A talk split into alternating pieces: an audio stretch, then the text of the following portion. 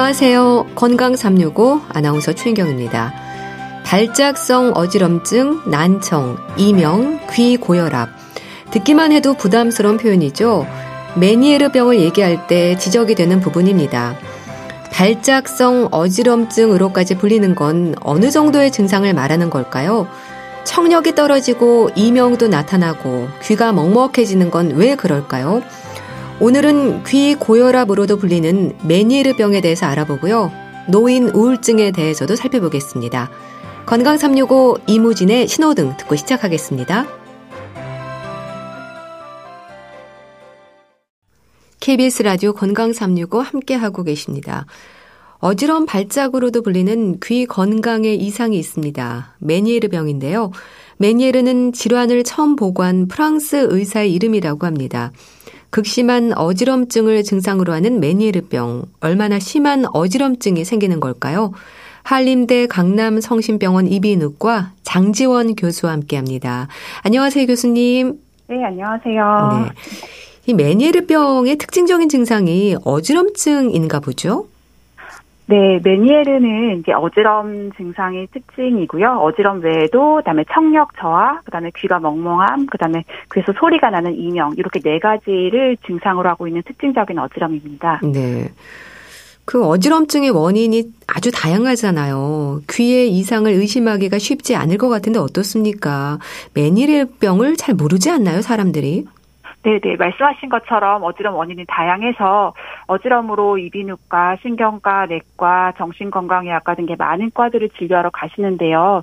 그 어지럼의 한 70%는 보통 귀의 이상에서 기인을 하고요. 네. 귀 안에는 보통 사람들은 이제 청력기관만 있다라고 생각을 하지만 평형을 담당하는 전정기관, 그다음에 평형을 담당한 전정신경이 있어서 귀에 문제가 생기면 난청뿐만이 아니라 이렇게 어지럼이 발생할 수 있습니다. 그래서 요새는 많이들 알고 계셔서 이석증이 이석증인 것 같다라고 해서 오시는 분들이 많이 있는데 이제 네. 이석증 또한 귀로 인한 어지럼이고요. 어, 메니에르는 아직은 모르는 분이 좀 많으시긴 하지만 아까 말씀드린 네 가지 증상인 어지럼, 청력 저하, 귀 멍멍함, 이명 등이 나타나는 그리고 사람들마다 어지럼 양상이 좀 매우 다양하게 나타나는 질환입니다. 네. 이 메니에르병이 의사 이름에서 비롯된 걸로 알고 있습니다. 어떤 질환인가요? 예, 아까 처음에 말씀하신 것처럼 프랑스 의사 메니에르, 프로스퍼 메니에르가 발견을 했다라고 해서 메니에르라고 이름을 지었는데요. 네. 맨 처음에 이제 어지럼증 말고도 난청, 그다음에 이충만감, 이명 등의 네 가지 증상을 가지는 어지럼이 뇌가 아니라 귀에 의해서 발생한다라고 보고를 처음을 했고요. 그 다음에 이 증상이 있는 환자를 사후에 부검을 했을 때 귀의 맨 안쪽에 네이라고 하는 곳이 있는데 그 네이, 네이에 내림푸스종이라는 병리 소견을 발견하게 돼서 이런 질환이 있구나라는 걸 확, 발생하게 되었고요. 네. 그래서 메니에르는 귀 안쪽에 압력이 올라가서 정확히 말하면은 달팽이관 안에 내림팝이 올라가면서 어지럼이 생기는 질환이고요. 네. 쉽게 말하면은 귀의 고, 귀의 고혈압이다라고 생각할 수도 음. 있을 것 같습니다. 네.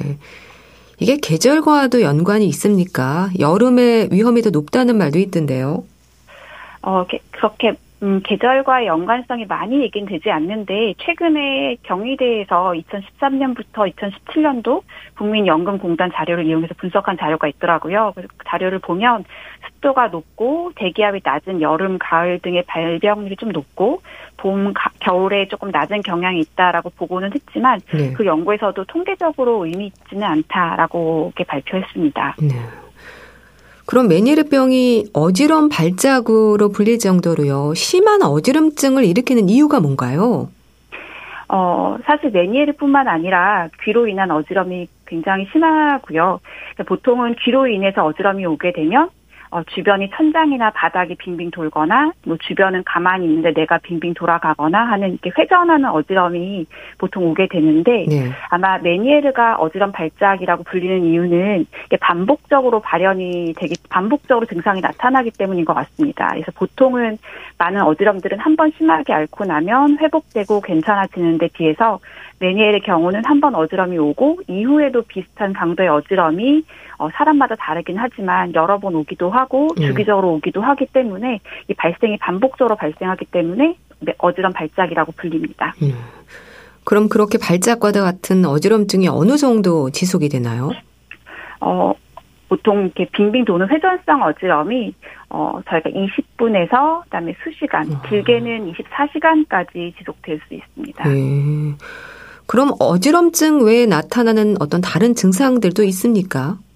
네, 어지럼 이외에 난 소리가 잘 안 들리거나 귀가 멍멍하거나 귀에서 소리가 나거나 이런 증상이 같이 나타날 수도 있고요. 그다음에 따로 나타날 수도 있습니다. 그래서 메니에르라고 해서 다 심한 건 아니고요. 예. 초기에는 귀가 좀 멍멍하고 조금 안 들리는 것 같다고 해서 오시는 분들도 있으신데 이런 분들은 또 오셨다가 증상이 금방 좋아지신 분들도 있고요. 그 다음에 이런 귀가 멍멍하고 안 들리다가 어지럼으로 진행하시는 분들도 있으시고요. 예. 이네 가지 증상이 같이 오실 수도 있고 따로 오실 수도 있고요.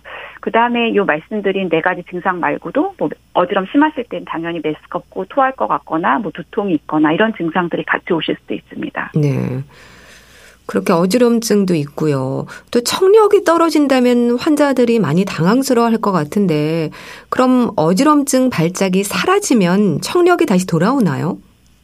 어, 메니에르 종류가 여러 개 있다 말씀드렸는데, 예. 그 메니에르 종류 중에서 그 청력학, 청력이 좀 떨어지고 귀가 멍멍하고 소리가 나다가 어지럼이 발생하고 어지럼 딱 좋아지면 그 청력 증상도 좋아지고 청력이 회복되는 경우도 있는데요. 어, 하지만 꼭 같이 청력 저하랑 어지럼이 같이, 같이 나타나는 건 아니고 따로 올 수도 있고, 어, 어지럼이 있다가, 어, 청력이, 그 난청이 사라지기도 하고, 또 난청이 있다가 회복되기도 하고, 더 나빠지기도 합니다. 음. 네. 근데 참 거기다가 이명까지 온다면 정말 힘이 들 텐데요. 빙빙 도는 어지럼증에 이명, 청력까지 세 가지 증상이 동반이 된다는 거잖아요. 또 증상에서 발작이라는 표현을 쓴다는 건 이런 일이 좀 반복적으로 일어난다는 건가요? 네, 맞습니다. 그러니까 어 반복적으로 일어나고 그다음에 증상이 있다가 없다가 그러니까 변동성 있는 증상이 메니에르 질환의 특징입니다. 그래서 음. 교과서에 보면 어지럼 발작이 고 화산이 폭발하는 것처럼 아. 있다라고 표현을 하는데 어 발작이 심하게 일어날 때는 빈도도 높고 그다음에 어, 증, 어, 증상도 심하다가 또 발작이 가라앉으면 오래 기간 발작 없이 지낼 수도 있다라고 해서 사용하는 표현입니다. 뭐 증상은 한쪽 귀로 오나요? 어, 대부분은 한쪽으로 오고요. 그다음에 한 20% 정도에서는 양쪽으로 오실 수가 있는데요. 예. 어, 한쪽이 발생하고 시간이 지난 후에 반대쪽으로 오시는 경우도 있고 양쪽이 동시에 오시는 경우도 있기는 합니다. 음. 근데 이런 증상들이 반복이 되면서 치료가 제대로 되지 않으면 청력에도 문제가 되겠어요. 음, 네. 어지럼이 이제 발생할 때 청력이 저하됐다가 어, 어지럼이 좋아지면 같이 청력이 회복되는 경우도 있는데요. 어, 이렇게 메니엘의 특징적으로 어지럼이 반복해서 발생하다 보면은 청력도 반복해서 저하되다가 회복되다가 음. 이렇게 하, 게 되는데, 어, 이러면서 어느, 어떤 경우에서는 청력이 회복이 안 될 수도 있고요. 음. 그래서 이 어지럼 증상도 반복적으로 오지만 이 난청 증상도 시간이 지르면서 회복, 지나면서 시간, 청력이, 청력이 회복되기도 하고 또 악화되기도 합니다. 음. 뭐 저음부터 중음, 고음까지 청력이 떨어지는 진행 속도는 빠릅니까? 또 방치가 될수록 평형 기능에도 문제가 생긴다고 들었습니다. 어, 네. 그 메니에르 증상이 다양해서 어, 한두 번 청력이 떨어지다가 회복되셔서 그냥 그 뒤로는 괜찮으신 분들도 있고요. 예. 몇 달, 몇 년에 걸쳐서 진행하시는 분들도 있는데 그 청력이 떨어지는 속도는 사람마다 다 다릅니다. 근데 어, 확실한 거는 메니에르 질환일 때는 주로 저, 저음 쪽 청력 저하가 먼저 오는 건 맞고요. 그래서 예. 처음에는 안 들린다라고 느끼기보다는 좀 귀가 멍멍하고 아. 좀 울려 들린다라고 말씀하시는 분들이 초기에 맞고요. 네.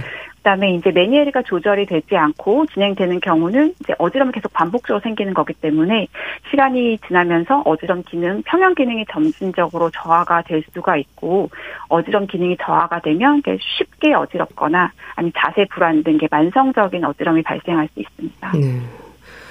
참 메니에르 병 환자들의 진단을 받기까지도 시간이 좀 걸리는 것 같은데요. 그럼 진단을 위해서 어떤 검사를 받게 되나요?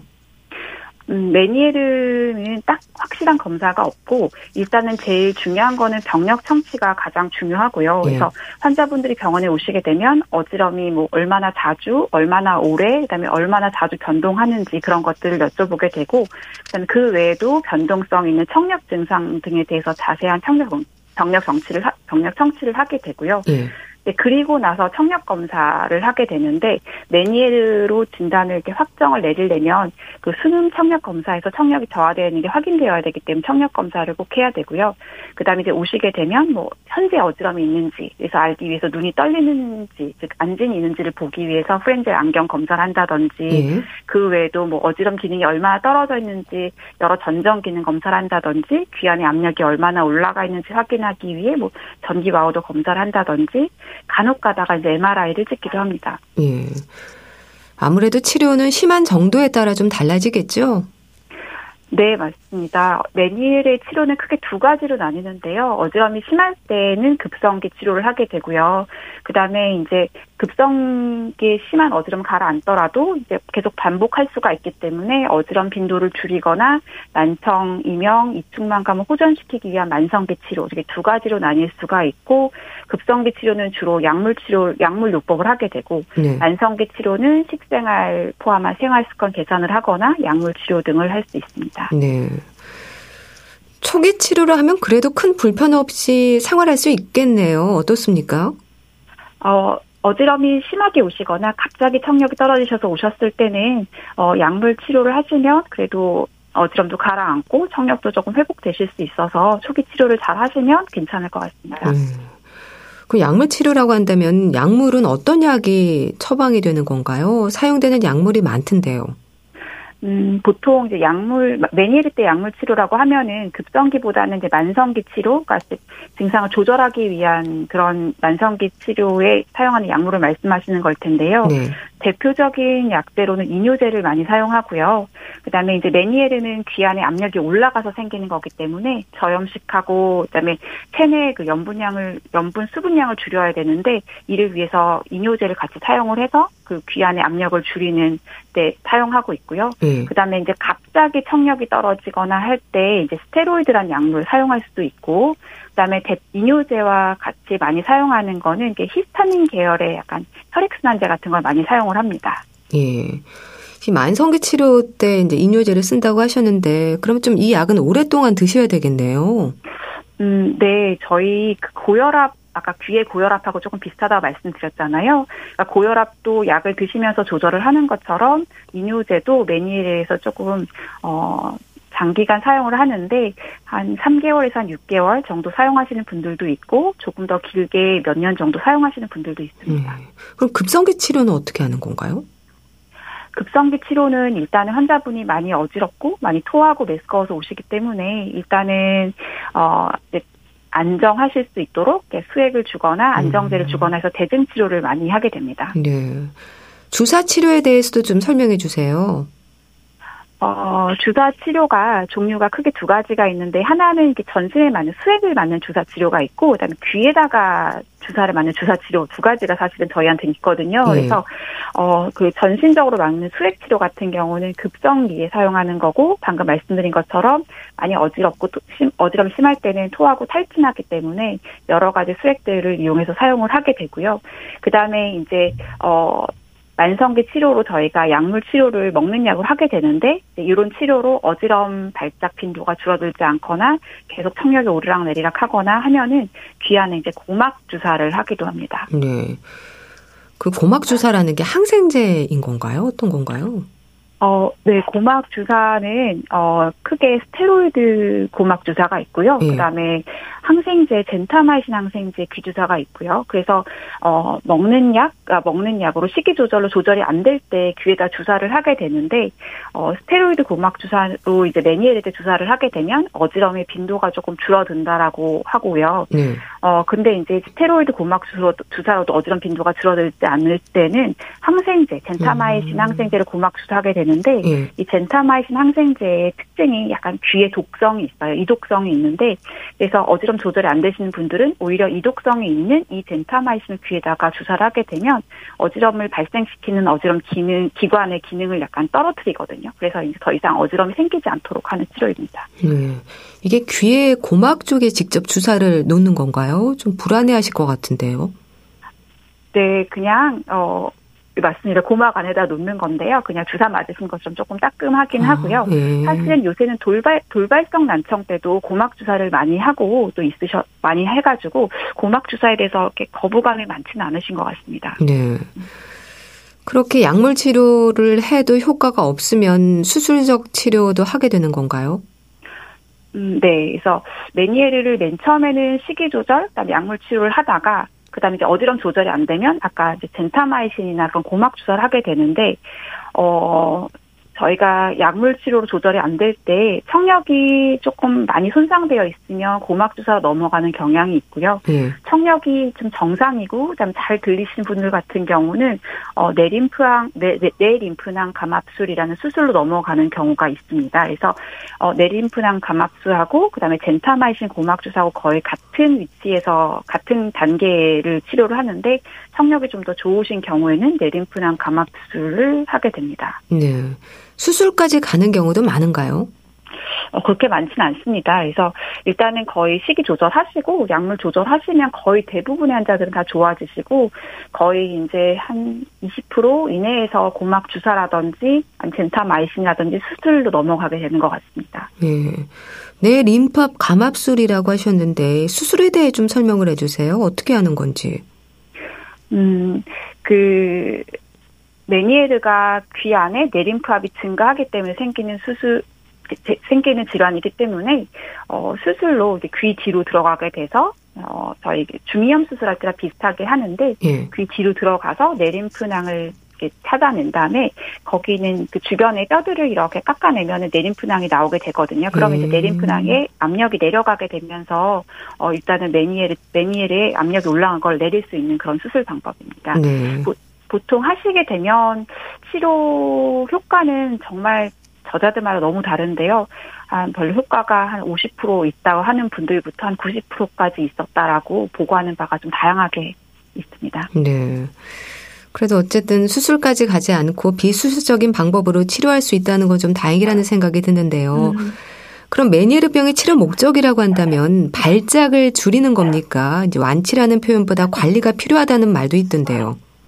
네, 메니에르가 좀 치료 기간이 좀 길고 조절을 해야 되기 때문에 아마 관리를 해야 된다라는 말도 많이 사용하시는 것 같은데, 어, 메니에르 병이 이제 어지럼, 난청, 그다음에 귀에서 소리 나는 거, 귀 멍멍한 증상이 반복적으로 발생하면서 청력도, 그다음에 어지럼 기능도 점점 이렇게 악화가 진행되는 질환이기 때문에 어, 당연히 환자분들도 좀 불안해하시고, 그다음 심하신 분들은 일상생활 제한이 있고요. 그래서 일단은 치료 목적은 증상 발작 빈도를 줄여서 병의 진행을 막고 그다음에 정상적인 생활을 할 수 있도록 하는 데 있는데요. 네. 그래서 아마 이제 만성기 치료가 어 발작을 줄이고 관리를 해야 된다는 말을 하는 것 같습니다. 네. 하지만 네. 어 완치는 되는 질환입니다. 네. 근데 발작이 좀 가라앉았다가도 스트레스나 피로가 심할 때는 다시 증상이 나타나기도 하는 건가요?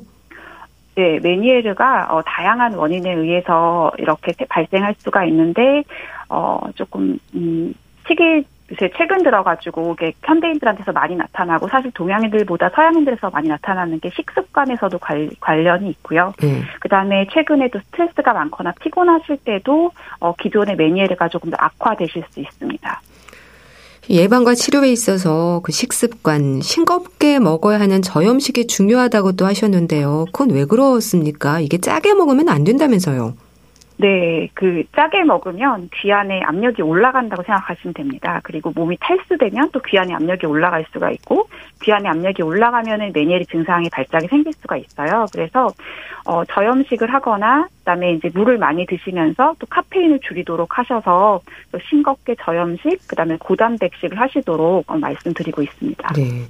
참이 어지럼증을 증상으로 하는 질환들이 많지 않습니까? 다른 내과적인 질환들뿐 아니라 이석증이라든지 귀에 생기는 병에서도 어지럼증이 나타나는데요. 교수님, 메니에르병을 의심할 수 있는 증상 좀 짚어주시면 좋겠어요.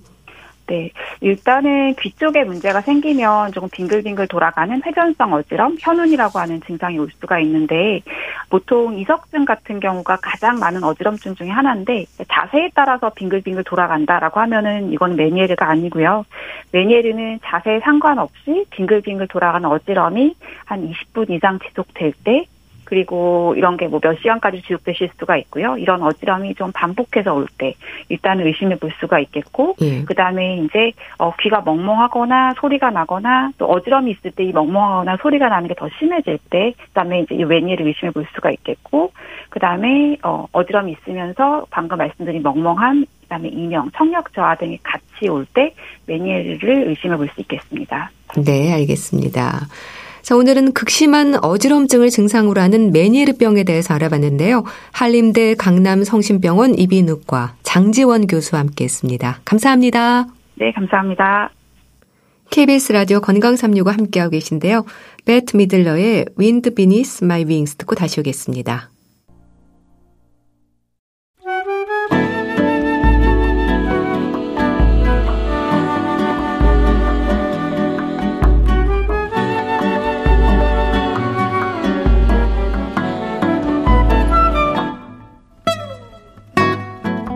건강한 하루의 시작. KBS 라디오 건강 365. 최윤경 아나운서의 진행입니다.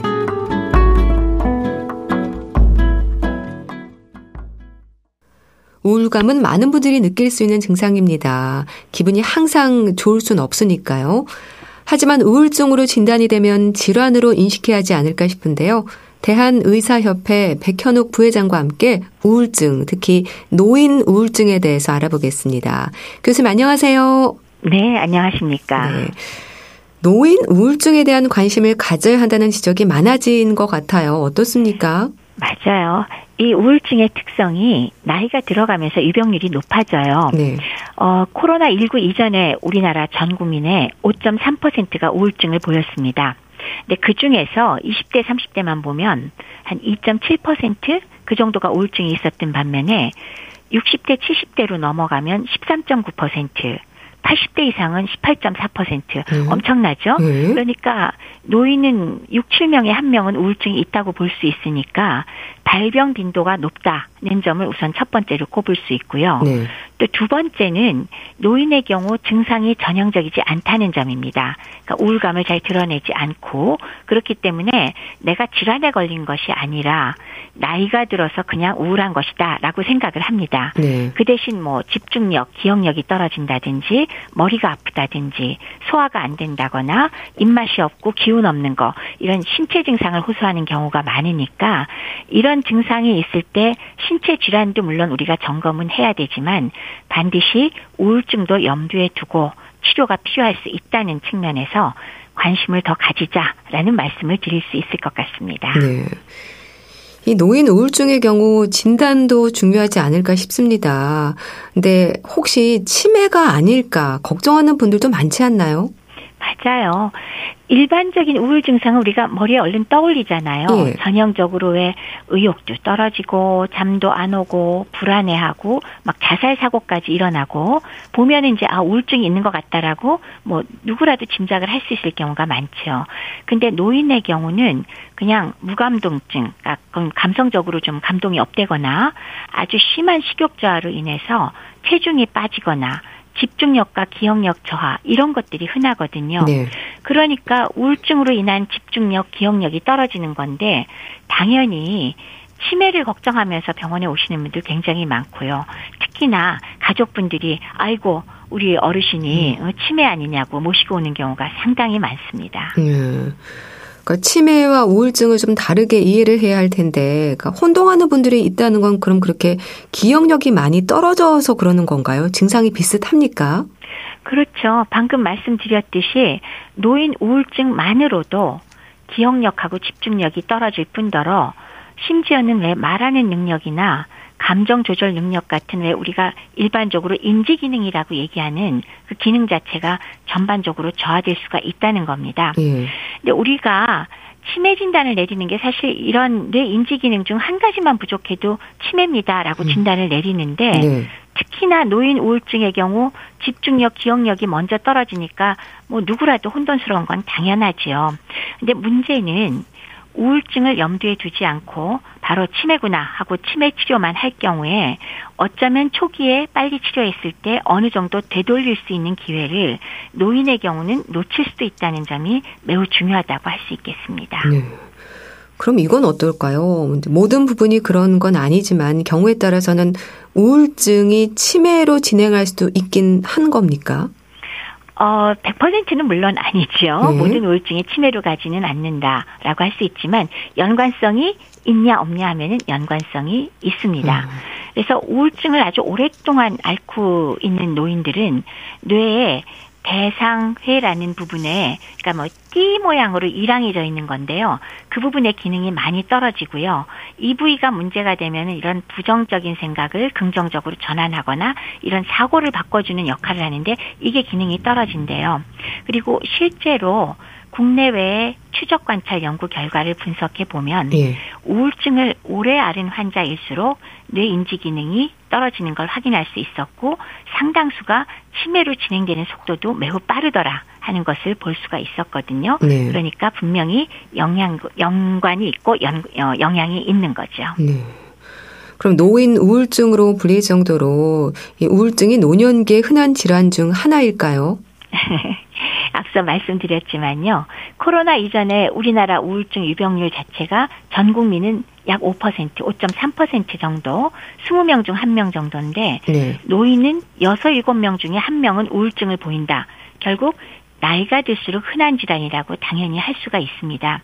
근데 이제 또 하나 여기 또 최근에 우리 코로나19가 2년 이상 걸려서 이제 지나갔잖아요. 네. 뭐 아직도 뭐 한참 진행 네. 중이긴 한데 코로나 19 이후에 일반인을 대상으로 연구한 결과에는 우울증 유병률이 무려 20.9%에 달해서 그 코로나 이전에 비해서 4배 이상 증가한 것을 볼 수가 있었어요. 그래서 아마도 노인의 유병률도 증가했을 것으로 보이는데 왜 그렇게 늘어나느냐? 실제 노인의 경우는 사별이라든지 은퇴라든지 경제적 문제라든지 정신사회적 스트레스를 많이 경험하고 또 여러 가지 만성 질환에 이완돼 있을 가능성이 높기 때문에 예. 우울증 동반이 훨씬 쉬워지는 거죠. 그렇기 때문에 더 흔한 병이다라고 할 수 있을 것 같습니다. 네. 근데 우울증이 마음의 병으로만 제한되는 건 아니지 않습니까? 나타나는 증상들이 신체적으로도 위험할 수 있지 않을까 싶은데 어떨까요? 우울증하고 직접 연결되는 건 당연히 자살률이 높은 것. 요거는 뭐 우리가 잘 알고 있고 예. 사실 전 세계적으로 우리나라가 자살률이 제일 높은 나라에 속하잖아요. 그래서 그런 게 문제가 되는 건 알고 있지만 그거 외에도 실제로 신체 질환의 발생 위험을 높인다는 보고들이 상당히 많습니다. 어, 심근경색의 위험성 자체도 우울증이 없는 경우에 비해서 무려 2.6배 굉장히 높죠. 네. 또 골밀도 저하와 동반되는 골절의 가능성 또한 1.4배에서 2.3배, 거의 2배 정도 증가한다고 하니까요. 상당히 신체 질환의 발생 위험을 높이는 거죠. 근데 그것만이 아니고요. 노인의 경우는 식욕 부진이 심해졌을 때 영양 불량 관련으로 사망까지 이를 수 있는 여러 가지 치명적인 합병증을 음. 유발할 수 있는 가능성이 높아지거든요. 네. 폐렴이라든지 뭐 요로 감염 같은 감염 합병증, 또 기력 저하로 인해서 와상 상태가 되고 욕창이나 다른 문제들이 생기기 때문에 실제로 우울증으로 인해서 나타난 것들이 신체적으로 위험하게 되고 사망하고 연관이 될 수도 있다는 것은 반드시 염두에 두고 계셔야 할 것 같습니다. 네. 노인 우울증도 초기 치료가 중요하겠죠? 그럼요. 우울증 자체가 우리가 생각하지도 못한 식욕저하로 인한 영양불량, 체중 감소, 그다음에 뭐 계속 말씀드리지만 인지 기능 저하라든지 뭐 소화 불량, 여기저기 통증 이런 것들을 유발할 수가 있거든요. 네. 근데 이 증상만 따라가다 보면 치매나 혹은 다른 신체 질환만을 염두에 두게 되기가 굉장히 쉽잖아요. 그래서 우울증을 초기에 치료를 안 하게 되고 그 결과로 장시간 기력저하 상태가 지속될 경우 노인의 경우는 되돌릴 수도 있는 가역적 문제들이 결국 돌아올 수 없는 강을 건너게 되는 그런 상황들이 벌어지게 됩니다. 네. 그래서 제가 노인분들을 치료하다 보면 아쉽다고 느낄 때가 꽤 많아요. 실제로 식사도 잘 못하고 체중은 줄어들고 있고 점점 점점 처지는데도 아 노화 때문이야, 노쇠 음, 때문이야라고 음, 생각하고 몇 달씩 그냥 집에서 버티다가 오시면 제가 그때부터 치료를 시작했을 때 다시 돌려드리는 부분이 굉장히 적어져요. 좀 음. 일찍 오시면 상당 부분 기능이 돌아오는 것에 비해서 그래서 좀 안타까울 때가 많으니까 초기 치료 중요하다는 결론 내려드려야 되겠습니다. 네. 그럼 검사를 받아볼 필요가 있는 증상이랄까요? 좀 짚어주세요. 어, 계속 말씀드렸지만 우선 기억력과 집중력 저하, 우리가 이제 치매라고 오인될 수 있는 그런 인지기능 저하, 이럴 때 검사 필요하고요. 그 다음에 입맛이 조금 급작스럽게 떨어지기 시작하면서 체중 감소가 있고 기력 저하가 있을 때 물론 신체적 질환이 있는가 하는 것도 검사를 해야 되지만 반드시 함께 우울증 검사를 해보셔야 되겠다 하고 말씀드릴 수 있겠습니다. 네. 어, 특히나 노년기 우울증이 있는 사람들이 자주 느끼는 증상 중에 기억력이 나빠졌어 라고 하는 건데요. 마치 치매에 걸린 것처럼 인지기능 문제를 심하게 호소할 때, 어, 이럴 경우를 우리가 가성치매라고 부를 정도니까요. 이렇게 기억력이 떨어졌을 때 꼭 우울증도 염두에 두고 검사를 받아보셔야 할 것 같습니다. 음. 그러니까 증상으로 보면 치매와 혼동하기 쉽긴 하겠네요. 특히 이렇게 말씀하신 가성 치매로 구분이 될 정도면 의심할 수밖에 없겠어요. 그렇습니다. 역으로 치매 환자에서 우울 증상과 유사한 증상들이 또 나타나는 경우도 흔하거든요. 많은 환자에서는 또 치매와 우울증이 함께 동반되기도 하고요.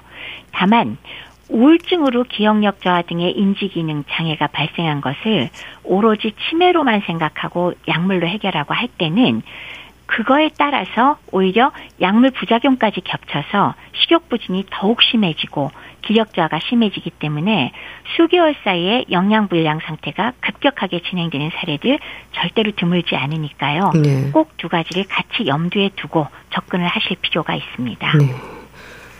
그렇게 노인 우울증으로 고생하는 분들을 보면요. 기분 변화뿐 아니라 말씀 주신 인지 기능에도 영향을 줄 수 있고요. 또 식욕과 수면에도 문제가 되는 경우도 많지 않나요? 그렇죠.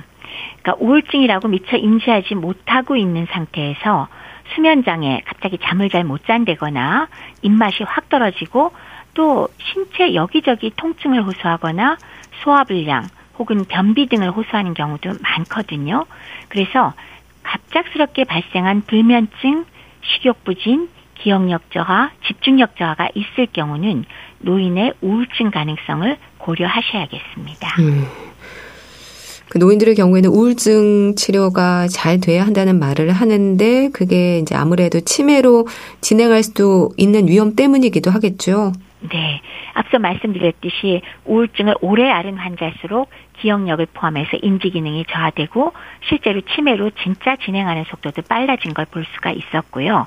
또 계속 말씀드리지만 우울증으로 인해서 식욕 부진, 체중 감소 동반되면서 심한 영양불량이 동반되면 전신 노쇠 상태가 되기가 쉽습니다. 네. 전신 노쇠 상태 자체도 인지 기능에 문제를 일으키고 이러한 근본적인 문제가 해결되지 않는 한 인지 기능이 결국 돌아올 수 없는 강을 건너게 돼서 치매로 정작 진행하게 되는 걸 우리가 볼 수가 있거든요. 그렇기 때문에 우울증을 반드시 한 가지 염두에 두고 필요하다면 치료를 초기에 하셔야겠습니다. 네. 우울증과 치매를 구분할 수 있는 건 MRI로도 확인이 가능한가요? 일반적으로 말씀을 드린다면 인지기능 장애가 있으면 MRI를 찍어볼 필요가 있기는 합니다. 그러나 MRI를 찍는 이유는 우울증과 치매를 구별하기 위한 방법이라기보다는 치매의 원인을 좀 더 명확히 알고자 하는 겁니다. 그리고 뇌출혈이나 뇌경색, 뇌손상 혹은 뇌종양 등의 다른 뇌질환이 있는지 확인하는 검사라고 볼 수가 있습니다. 네. 기본적으로는 우울증과 치매는 신경심리검사 등의 방법으로 전문의가 진단을 할 수 있대 MRI는 다른 질환이 있는지 원인이 뭔지를 찾는 방법이라고 생각하시는 게 맞겠습니다. 네. 또 노인들이 표현하는 증상에도 민감할 필요가 있겠다 싶은데요. 우울하다는 말을 직접 하는 분들은 많지 않을 것 같고 몸의 다른 증상들로 표현하지 않을까 싶습니다. 평소와 다른 점을 살피는 것도 중요하겠죠. 맞습니다. 그러니까 비교적 급성으로 발생하는 그리고 계속 지속되는 불면증, 입맛 떨어지는 것, 기력이 떨어지는 것, 그리고 소화불량, 그리고 머리가 아프다거나 치통이 있다거나 허리가 아프다는 이것저것의 통증을 호소할 때 반드시 정확한 진단을 받아보셔야 합니다. 음, 노인 우울증도 처방되는 약은 항우울제인 건가요? 네, 약물을 복용할 때는 역시나 노인의 경우도 항우울제를 사용하는 것이 일반 젊은 사람과 다르지 않습니다. 뭐 여러 가지 약물들이 개발이 되었고요. 뭐 주로는 세로토닌 혹은 도파민, 아드레날린과 같은 신경 호르몬의 균형을 맞추는 역할을 하는 약제들을 사용하게 되는데요. 노인의 경우는 부작용이 나타나기 쉽기 때문에 네. 처음에는 지극히 소량부터 시작하는 것이 안전하겠죠. 네. 그 부작용이라고 한다면 어떤 건가요? 어, 굉장히 다양한 부작용들이 있는데요. 그 자체가 음, 뭐 약의 종류에 따라서 다르지만 가령 뭐 기운이 빠지거나 아니면은 어 입이 마른다거나 뭐 어지럽거나 어 혈압이 떨어진다거나 거꾸로 혈압이 오른다거나 이런 것들의 부작용들이 굉장히 다양하게 나올 수가 있거든요. 네. 근데 이제 그 중에 일부의 약은 사실은 어 수주 동안 쓰고 있으면 오히려 어, 그 증상은 사라질 수도 있지만 종류에 따라서는 입이 마르고 처지고 변비가 생기고 심장 독성 등이 생기는 그런 종류도 있기 때문에 초반에 소량부터 시작하는 것이 안전합니다. 예. 그럼 수면제나 안정제와 비교할 때 항우울제는 어떤 특징이 있을까요? 일반적으로 수면제라고 할 때는 이제 우리가 보통 많이 사용하는 건 수면 유도제를 사용합니다. 요거는 잠을 유도하기만 하고 몸에서 배출이 되기 때문에 어, 짧게 작용을 하고 안정제 혹은 항불안제로서 사용하는 다른 벤조다이제핀 약물보다 상대적으로 안전하고 의존도가 적은 편이었죠. 근데 그래도 의존도가 있기는 있습니다. 예. 근데 이거에 비해서 수면 유도제에 비해서 안정제 그리고 그 안정제 항불안제의 경우는 역시 의존도가 좀 만만치 않다는 그런 점이 있고요. 작용 시간이 좀 더 깁니다. 이 두 가지에 비해서 항우울제는 약에 대한 의존성은 거의 없다고 할 수도 있어요. 그러나 조금 전에 부작용에 대해서 말씀드렸듯이 위장장애도 생길 수 있고 네. 식욕부진이나 구역질이나 구토, 설사, 두통, 그다음에 성기능 장애 등의 부작용이 있을 수가 있거든요. 근데 보통 수주 사용하다가 부작용이 사라지는 경우가 대부분이긴 합니다. 네. 그리고 이 종류의 약제들은 약효가 나타나는데 한 달, 한 4주 정도 걸릴 수도 있어요. 근데 그거 외에 조금 종류가 다른 항우울제는 심장 독성이나 졸리거나 입이 마르거나 변비, 기립성 저혈압, 체중 감소 혹은 증가 등의 부작용이 있는 종류도 있기 때문에 이런 것들이 차이가 있겠습니다. 네. 노인들은 다른 만성 질환으로 약을 드시는 분들도 많아서요. 이제 그런 부작용이라든지 복용하는 약물의 중복이라든지 조심할 부분들이 있을 것 같은데요. 좀 알려주세요. 네, 꽤 조심할 부분이 많습니다. 네. 이 항우울제는 어, 대부분이 간에 사이토크롬 P450이라는 효소 시스템에 의해서 대사가 이루어지거든요. 근데 이렇게 비슷하게 작용하는 다른 약제들을 같이 쓰거나 혹은 이 작용을 억제하는 약제와 같이 사용을 하면 당연히 약물이 상호작용이 생길 수가 있죠.